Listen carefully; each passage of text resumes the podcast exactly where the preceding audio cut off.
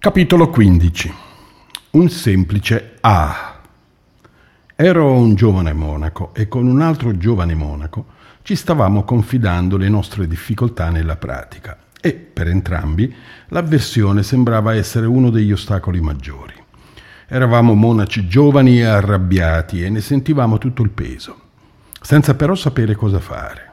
Accanto a noi, nella stanza comune nella quale ci trovavamo, seduto a un tavolo, Ajahn Sawaeng, un monaco anziano thailandese, stava cucendo una veste monastica. Non parlava italiano, aveva solo una conoscenza di base dell'inglese e noi non parlavamo thailandese. Lo guardammo sconsolati mentre lui, assorto, cuciva serenamente la veste con la macchina da cucire.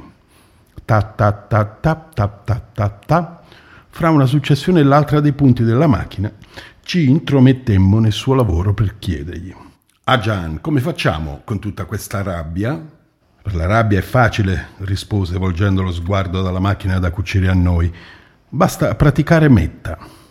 Poi allargò le braccia, si appoggiò allo schienale della sedia e dopo una profonda inspirazione fece Ah! Ci sorrise e riprese con il suo ta ta ta ta ta ta noi rimanemmo lì a osservarlo attoniti, ripetendo fra di noi è facile. Nei giorni successivi ripensai a quanto Ajahn Sawaeng ci aveva detto. Conoscevo la definizione di metta, gentilezza amorevole e benevolenza, una delle quattro dimore divine o incommensurabili. Conoscevo anche varie tecniche utilizzate per coltivare questa qualità del cuore e ovviamente sapevo a memoria in italiano, inglese e pali il Metta Sutta. Tuttavia non avevo mai associato tali conoscenze a un gesto, a un respiro, a un atteggiamento vissuto nella quotidianità, ma sempre a un qualcosa di speciale che prima deve essere sviluppato nella pratica formale.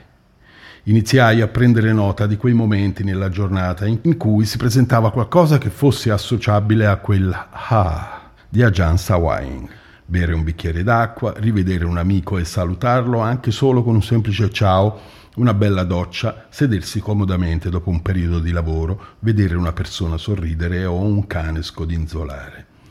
Mi resi conto che la mia vita era costellata di queste esperienze che non avevo notato, oppure perlomeno avevo sottovalutato, non riuscendole a inquadrare nella visione del Dhamma, forse semplicemente perché le avevo sempre date per scontate.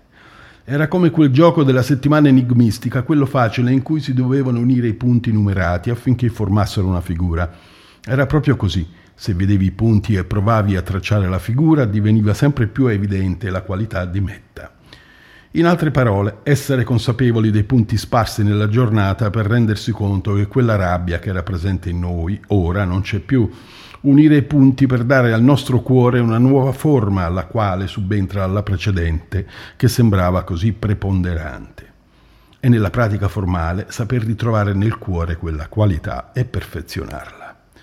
In questi anni mi sono reputato fortunato perché potevo educarmi spiritualmente in un monastero dove non avevamo una lingua in comune, dove le parole dovevano essere per forza di cose integrate da azioni, gesti, respiri, sensibilità e intuizioni e talvolta semplici silenzi. Mi ricordo un giorno dopo pranzo, quando era ancora un'anagarica e con l'altro postulante, ci trovammo una pila enorme di stoviglie e di piatti da lavare. Non so come mai se ne fossero accumulati così tanti, forse perché c'erano state in visita diverse persone, ma in cucina eravamo rimasti solo io e lui, Iniziammo rassegnati a lavare i piatti quando due persone rientrarono in cucina dopo aver mangiato e si misero a sedere, cominciando poi a parlare fra loro di come sviluppare metta. Erano due studiosi di buddismo. Stavano elencando le definizioni, le tecniche, le valide suggestioni. Io e il mio compagno ci scambiammo uno sguardo speranzoso, pensando sicuramente ora verranno a darci una mano. Mentre noi continuavamo a lavare i piatti, loro proseguivano a discutere su Metta. Ci sorse il dubbio che forse non si erano accorti di noi e delle nostre evidenti difficoltà, così mi feci coraggio e dissi Scusate, ma noi stiamo lavando i piatti. Candidamente ci risposero Vi stiamo disturbando? Siete voi a doverci scusare, andiamo fuori, così potete continuare a lavare i piatti indisturbati. Rimanemmo senza parole, li guardammo uscire e chiudere la porta. La pila di stoviglie era ancora quasi tutta lì che ci aspettava. Era tutto per noi.